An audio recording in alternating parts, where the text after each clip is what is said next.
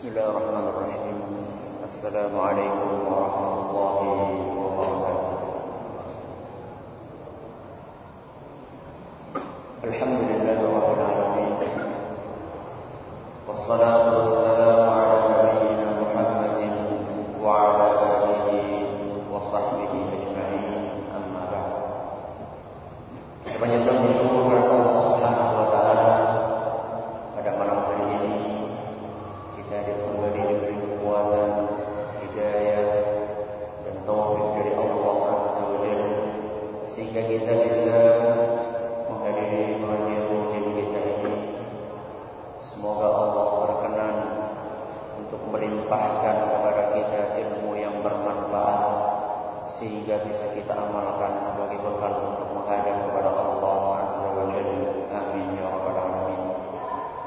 Salam dan salam semoga selalu tercurah kepada Nabi besar kita Muhammad sallallahu alaihi wasallam kepada para sahabatnya, keluarganya dan umatnya yang setia mengikuti tuntunannya hingga akhir hayat.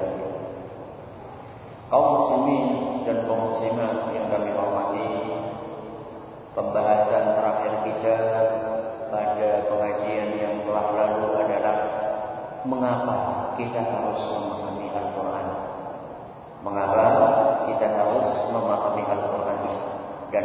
Itu sudah kita bawakan tiga sebab. Kenapa kita harus memahami Al-Quran. Yang pertama. Ini pertanyaan. Karena Allah memerintahkan hal tersebut. Yang kedua,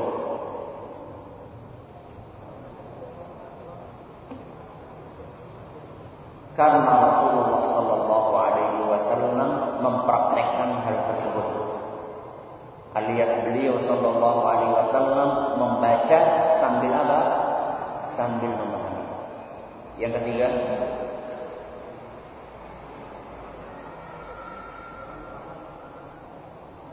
karena memahami Al-Quran adalah merupakan sarana untuk apa? Untuk mengamalkan isi dari Al-Quran. Mukaddimah yang ketiga. Sebelum kita memasuki pengkajian akan tafsir Al-Quran, kita akan memasuki tiga mukaddimah. Mukaddimah yang pertama adalah fadilah membaca Al-Quran. Jadi sudah kita bahas. Yang kedua adalah mengapa kita harus memahami Al-Quran. Dan itu sudah kita bahas. Malam hari ini kita akan memasuki mukaddimah yang ketiga. Yaitu beberapa kaidah penting dalam ilmu tafsir. Beberapa kaidah penting dalam ilmu tafsir. Kaum muslimin dan kaum muslimah yang semoga senantiasa dirahmati Allah. Setiap bidang studi ilmu syariat itu memiliki kaidah. Dan kaidah tersebut disimpulkan oleh para ulama Islam dari dalil-dalil syariat. Seandainya ada orang yang tidak peduli dengan kaidah-kaidah tersebut, maka dia bisa terjerumus ke dalam kesalahan yang fatal. Itulah pentingnya kita memahami kaidah. Sebagaimana yang sudah kita jelaskan atau kita singgung pada pengajian yang pertama kali. Ada orang yang memahami atau memiliki pemahaman bahwasanya akhirat itu tidak apa? Tidak kekal. Surga dan neraka itu tidak kekal. Dia berkata bahwasanya saya meyakini keyakinan ini berlandaskan dalil-dalil dari Al-Quran. Dan bahkan saya sudah melakukan studi yang menyeluruh. Tentang ayat-ayat yang ada dalam Al-Quran yang berbicara tentang alam akhirat. Kenapa orang ini bisa terjerumus kepada kekeliruan yang sangat fatal ini? Karena dia memahami Al-Quran tanpa kaidah. Dan inilah akibatnya. Maka insya Allah pada malam hari kita akan membahas kaidah yang pertama. Di antara kaidah-kaidah penting dalam ilmu tafsir adalah sebaik-baik metode tafsir adalah tafsir Al-Quran dengan Al-Quran. Saya ulangi, sebaik-baik metode tafsir adalah tafsir Al-Quran dengan Al-Quran. Lalu dengan As-Sunnah. Kemudian perkataan sahabat Nabi sallallahu alaihi wasallam dan perkataan para tabi'in. Ini adalah kaidah yang pertama. Saya ulangi, kaidah yang pertama adalah sebaik-baik metode tafsir adalah menafsirkan Al-Qur'an dengan Al-Qur'an. Kemudian menafsirkan Al-Qur'an dengan hadis Nabi sallallahu alaihi wasallam. Yang ketiga adalah menafsirkan Al-Qur'an dengan perkataan para sahabat Nabi sallallahu alaihi wasallam. Dan yang terakhir adalah menafsirkan Al-Qur'an dengan perkataan siapa? Tabi'in. Tabi'in itu siapa? Tabi'in itu muridnya para sahabat. Perlu kita ketahui bahwasanya tujuan utama ilmu tafsir adalah mengetahui makna Al-Quran. Memahami isinya, kemudian menyimpulkan hukum dan hikmah yang dikandung di dalam Al-Quran.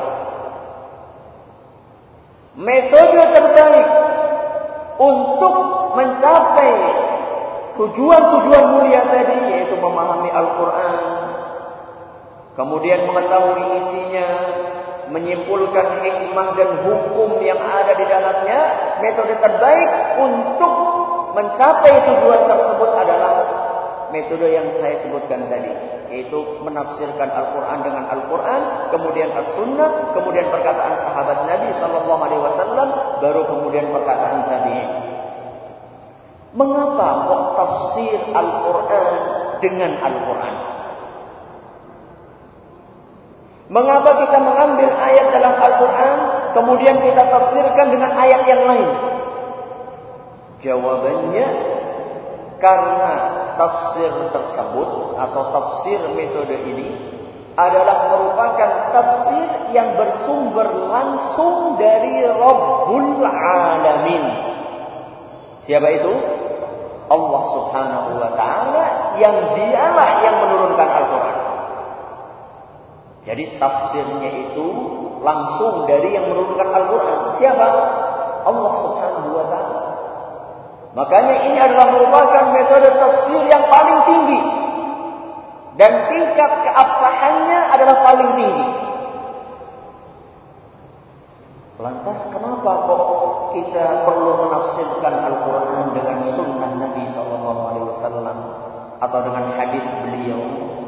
Jawabannya karena tafsir yang demikian itu bersumber dari utusan Allah.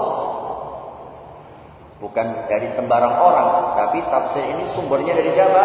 Dari utusan Allah yang Allah turunkan Al-Quran kepada beliau. Allah turunkan kepada siapa? Al-Quran kepada Nabi Shallallahu Alaihi Wasallam. Kemudian beliau inilah yang menafsirkan isi dari apa yang Allah wahyukan kepada dia. Yang ketiga, kenapa kita menafsirkan Al-Quran dengan perkataan para sahabat Nabi Shallallahu Alaihi Wasallam?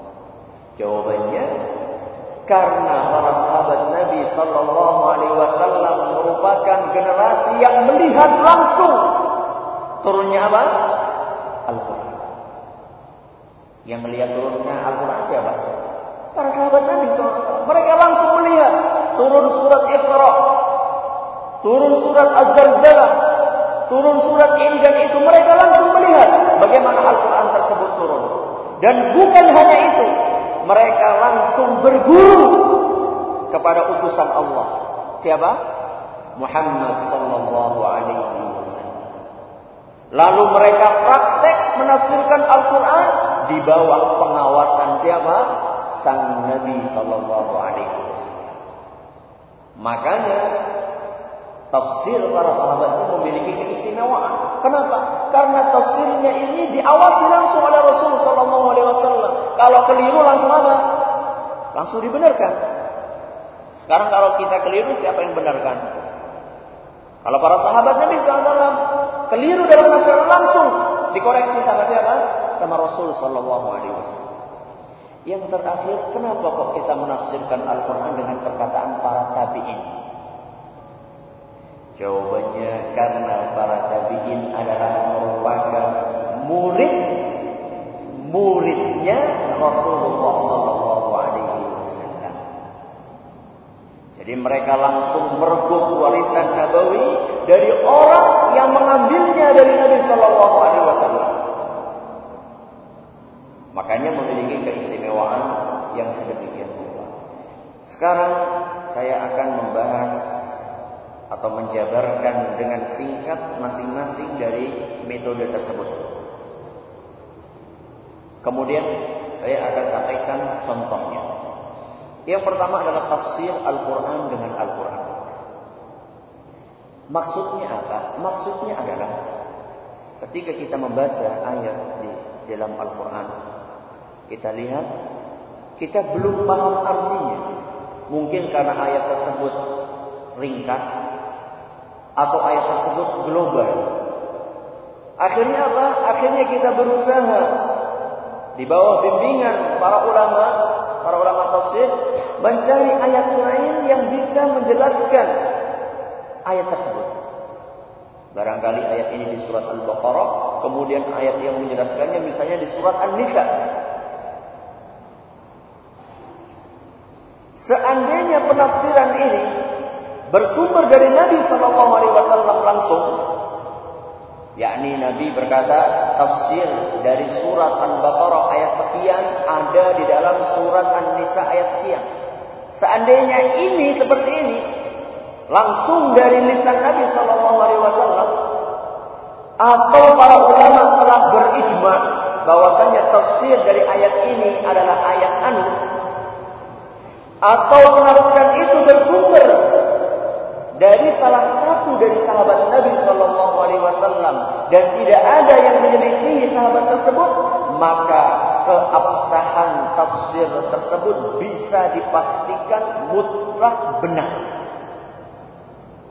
Ini kalau ingin tahu tafsir yang mutlak benar, gak mungkin salah, itu adalah tafsir Al-Quran dengan Al-Quran dan itu disebutkan langsung oleh Nabi Shallallahu Alaihi Wasallam.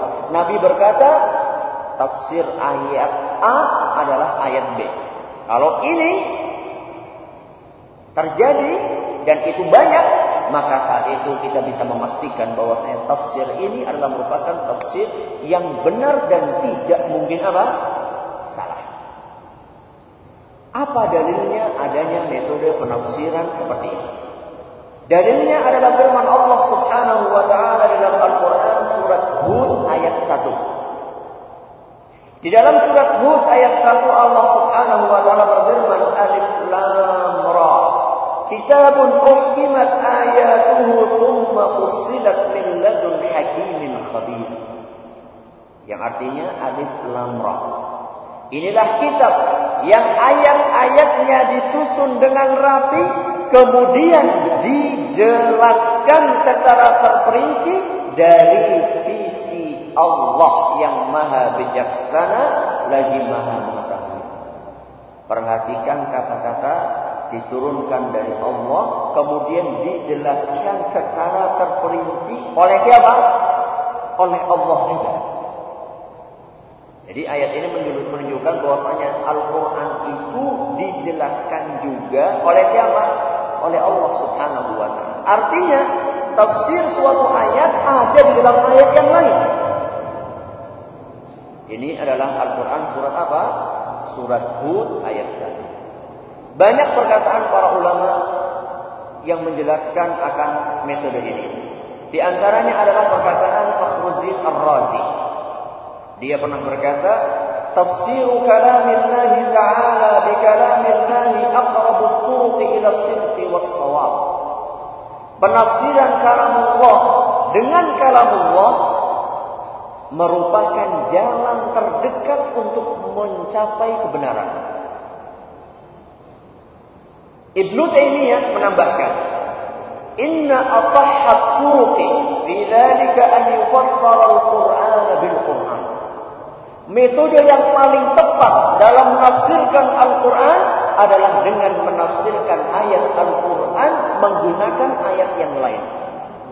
Kenapa? Kata beliau, "Fama ujmila fi makanin fa innahu qad fussira fi mawdhi'in akhar." Sebab terkadang di dalam Al-Quran itu ada permasalahan yang disebutkan secara ringkas. Ternyata kalau kita cari-cari hal yang ringkas itu sudah dijabarkan dengan panjang lebar di ayat yang lain. Kemudian kata beliau, "Fama ujmila fi makanin fa innahu qad fussira fi mawdhi'in akhar wa ma fussira fi makanin faqad fusita fi mawdhi'in akhar." Dan apa yang disebutkan secara global di suatu ayat maka sudah dirincikan di dalam ayat yang lain. Contoh penafsiran ayat Al-Quran dengan ayat yang lain. Masalah apakah pelaku kesyirikan jika dia bertobat akan diampuni oleh Allah atau tidak? Hah? Orang yang melakukan perbuatan syirik kemudian tobat, diampuni enggak? Hah? Diampuni enggak? Hah? Diampuni. Terus apa makna firman Allah dalam surat An-Nisa ayat 48 dan 116 Innallaha la yaghfiru an yushraka bihi wa yaghfiru ma duna dzalika liman yasha. Sesungguhnya Allah tidak akan mengampuni dosa syirik dan akan mengampuni dosa lain yang tingkatannya di bawah dosa syirik bagi siapa yang dikehendaki. Di sini jelas ayat zahirnya ayat ini menyebutkan bahwasanya Allah tidak akan mengampuni dosa apa? Syirik. Dan akan mengampuni dosa lain yang tingkatannya di bawah syirik. Apa makna ayat ini? Apa tafsirnya? Hah? Apa tafsirnya? Katanya tadi orang yang berbuat syirik itu kalau tobat dia akan apa? Akan diampuni. Terus apa makna ayat ini? Sesungguhnya Allah tidak akan mengampuni dosa syirik. Nah, apa maknanya? Kok ambleng? Hah, apa maknanya? Inilah keuntungan menafsirkan Al-Quran dengan ayat yang lain. Ini satu ayat. Dan kita harus tahu bahwasanya ada ayat lain di dalam Al-Quran yang menafsirkan ayat An-Nisa tadi. Tadi surat An-Nisa ayat 48 dan 116. Ayat An-Nisa ini ditafsirkan dengan ayat yang lain yang ada di dalam Az-Zumar ayat 53. Di dalam surat Az-Zumar ayat 53, Allah Subhanahu wa taala berfirman, "Qul ya ibadiyalladzina asrafu ala anfusihim la taqnatu min rahmatillah."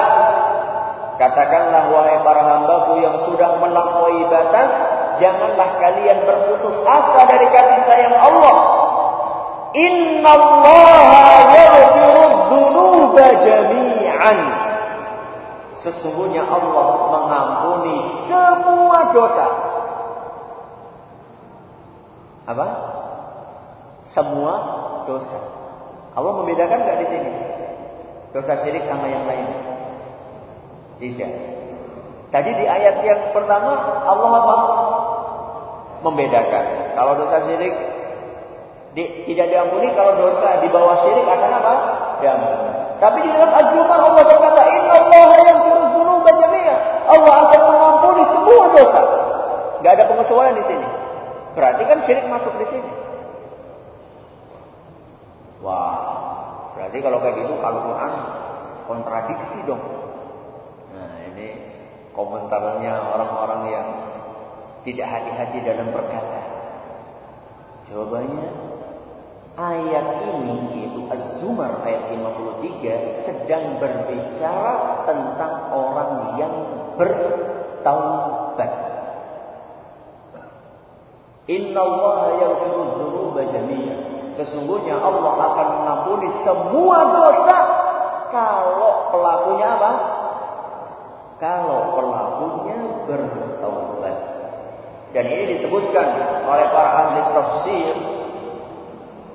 Di antaranya adalah Imam At-Tabari, kemudian Ibnu Taimiyah, Ibnu Katsir dan As-Sa'di. Mereka mengatakan maksud dari surat Az-Zumar adalah mereka yang bertaubat. Jadi orang yang bertaubat dari perbuatan dosa, entah itu dosanya adalah dosa syirik ataupun kekufuran sekalipun, maka dosanya akan diampuni. Buktinya apa? Mayoritas atau semua sahabat dulu berbuat apa? Syirik enggak? Berbuat syirik. Dulunya kan mereka kan musyrikin. Mereka baru masuk Islam setelah datangnya siapa? Rasul Sallallahu Alaihi Wasallam. Tobat mereka diterima? Diterima enggak? Diterima sama Rasul Sallallahu Alaihi Wasallam. Itu menunjukkan bahwasanya orang yang melakukan perbuatan dosa syirik tetap mendapatkan apa? Mendapatkan peluang diampuni kalau dia sempat apa? Taubat sebelum apa? Sebelum meninggal. Adapun dosa-dosa lain selain dosa syirik yang peringkatnya di bawah syirik, maka seandainya pelakunya ini sebelum meninggal belum sempat bertobat, maka tetap mendapatkan peluang untuk diampuni oleh siapa? Oleh Allah Subhanahu wa taala. Wah, enak dong kalau kayak. Kerjakan saja semua perbuatan dosa asal bukan apa? Asal bukan syirik. Masih ada peluang juga apa? Diampuni oleh Allah Subhanahu wa taala. Kalau ada yang ngomong kayak gitu jawabannya gimana? Hah? Jawabannya gimana? Kok diam semuanya? Ini antum para hadirin akan ditanya oleh masyarakat. Kalau misalnya dosa yang lain itu meskipun belum taubat pelakunya, tetap akan mendapatkan peluang untuk mendapatkan ampunan dari Allah Subhanahu wa taala. Kalau kayak gitu bebas saja kita melakukan perbuatan dosa. Asal tidak dosa apa? Asal tidak dosa syirik. Gimana jawabannya? Hah? Ayo, saya ajak jemaah sekalian untuk berpikir. Supaya tidak apa? Supaya tidak ngantuk. Nah, kalau cuma mendengarkan saja menjadi pendengar setia, itu lama-lama ngantuk. Tapi kalau kita ajak untuk berpikir, mau ngantuk nggak bisa. Karena apa? Karena harus berpikir. Kenapa coba? Bagaimana cara menjawabnya? Jawabannya, tadi kita katakan orang tersebut memiliki peluang untuk apa? Diampuni. Kita bukan mengatakan bahwasanya orang tersebut pasti apa? Diampuni. Tapi apa? Memiliki peluang untuk diampuni. Maknanya apa? Maknanya dia juga memiliki peluang untuk di, disiksa oleh Allah Subhanahu wa taala. Maka orang-orang seperti ini disebutkan oleh ahlu sunnah wal jamaah nasibnya tahtal masyiah nasibnya itu adalah tergantung kehendak siapa? Allah Subhanahu wa taala. Jadi para pelaku dosa besar zina, minuman keras, berjudi, bid'ah dan lain sebagainya. Kalau orang-orang ini sebelum meninggal dia belum sempat bertaubat, maka nasibnya tergantung apa? Tergantung kehendak dari Allah. Kalau Allah berkehendak untuk mengampuni ya akan diampuni. Kebalikannya kalau Allah berkehendak untuk menyiksa, maka dia akan apa? Akan disiksa. Nah, siapa yang menjamin kita akan mendapatkan ampunan dari Allah Subhanahu wa taala? Siapa tahu kita bukan termasuk yang Allah kehendaki untuk diampuni. Siapa tahu kita termasuk orang yang dikehendaki oleh Allah untuk di, disiksa. Jadi jangan kita itu berjudi atau main apa? Main untung-untungan. Ini bukan masalah ini bukan masalah yang ringan. Ini masalahnya adalah nasib antara surga dengan apa? Dengan neraka. Wah, paling juga disiksa nanti cuma sehari saja di. Kalau ada yang ngomong kayak gitu gimana? Jawabannya ada dalam firman Allah Subhanahu wa taala, "Wa inna yawman 'inda rabbika ka alfi sanatin mimma ta'udun." Sesungguhnya satu hari di sisi Allah bagaikan berapa? Seribu tahun. Nah, mau ngomong lagi cuma satu hari. Satu hari di neraka sama dengan seribu tahun di dunia. Na'udzubillahi ini. Ketika saya membawakan keterangan di atas, bukan berarti kita ini sedang meremehkan dosa syirik kita. Bukan sedang meremehkan. Karena apa? Karena dosa syirik adalah merupakan dosa yang paling besar. Cuman kita jelaskan keterangan di atas, tujuannya adalah untuk meluruskan pemahaman sebagian orang yang mengira bahwasanya seorang yang sudah terjerumus kepada perbuatan syirik sudah pintu taubat sudah apa? Tertutup rapat. Sehingga ada orang yang pengen taubat, sadar dan pengen taubat, dia putus asa. Wah, saya udah terlanjur berbuat syirik, gak mungkin saya diampuni. Akhirnya dia terus melakukan perbuatan syirik dan tidak mau bertobat. Inilah virus yang ditimbulkan dari kekeliruan dalam memahami ayat Al-Quran. Sudah sekarang kita ingin mengetahui buku tafsir apa yang khusus meniti metode menafsirkan Al-Quran dengan Al-Quran. Jadi para ulama ini mereka tidak meninggalkan kesempatan. Setiap ada peluang untuk berkarya mereka berkarya. Ada satu kitab yang metode kitab ini, kitab tafsir, dari awal sampai akhir metodenya adalah Al-Quran ayat ditafsirkan dengan ayat yang lain. Buku tersebut berjudul Ad-Du'wa'ul Bayan. Apa? Ad-Du'wa'ul Bayan. Pakai bot. Ad-Du'wa'ul Bayan. Fi idahil Qur'ani bil Qur'an. Arti Indonesianya Adwaul Bayan itu adalah cahaya penjelasan atau cahaya penjabaran. Fi idahil Qur'ani bil Qur'an dalam menjelaskan Al-Qur'an dengan Al-Qur'an. Ini dikarang oleh seorang ulama tafsir kontemporer yang bernama Muhammad Al-Amin Asy-Shinqiti. Muhammad Al-Amin Ash-Shinqiti.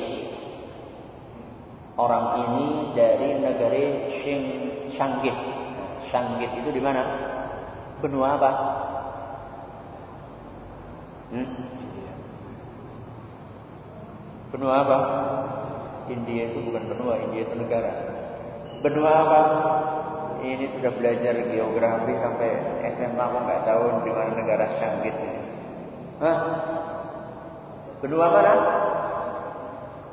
Bukan Eropa. Benua apa? Afrika, guys. Benua apa? Benua Afrika. Jangan dipikir orang hitam itu nggak bisa nulis ya. Ini adalah ulama besar. Adapun di antara ulama terdahulu, ini adalah ulama kontemporer. Adapun ulama terdahulu yang tulisan-tulisannya dipenuhi dengan metode ini adalah Ibnu Taimiyah, Ibnu Qayyim dan juga Ibnu Katsir di dalam tafsirnya. Ibnu Taimiyah, Ibnu Qayyim dan juga Ibnu Katsir. Kemudian yang kedua, tafsir Al-Qur'an dengan hadis Nabi sallallahu alaihi wasallam. Ada berapa? lima menit. Tafsir Al-Quran dengan hadis Nabi. Maksudnya adalah kita ambil ayat Al-Quran, kemudian dijelaskan dan ditafsirkan dengan apa? Hadis Nabi Shallallahu Alaihi Wasallam. Metode ini bisa jadi Nabi sendiri yang langsung dari lisannya berkata, tafsir ayat ini adalah sabdaku demikian. Ini bisa jadi seperti ini. Nabi langsung menjelaskan di hadapan para sahabatnya ayat ini maknanya adalah misalnya alladzina yalbisu iman alladzina la yalbisuna imanahum bidzulmin ulaika lahumul amn dan orang-orang yang tidak mengotori keimanannya dengan kezaliman maka mereka akan mendapatkan ketenangan Nah, para sahabat bingung, wahai Rasul, siapa di antara kita yang tidak melakukan kezaliman? Mereka pada kebingungan dan pada takut. Siapa di antara kita yang tidak selamat dari perbuatan zalim? Kita sering melakukan perbuatan zalim kepada diri kita sendiri, kepada orang lain, dan juga kepada Allah. Langsung saat itu ditafsirkan oleh Nabi Shallallahu Alaihi Wasallam yang dimaksud dengan kezaliman di sini adalah perbuatan apa? Syirik. Berdalilkan dengan firman Allah, Inna syirka la zulmun azim. Sesungguhnya syirik adalah merupakan bentuk kezaliman yang paling besar. Adapun penafsiran Al-Quran dengan hadis itu bisa juga para ulama pakar tafsir. Kalau tadilah Nabi SAW langsung yang menafsirkan ayat dengan sabda beliau. Ada juga bentuk penafsiran Al-Quran dengan hadis Nabi yang disimpulkan oleh para ulama pakar. Para ulama tafsir mengatakan tafsirnya ayat ini adalah hadis A.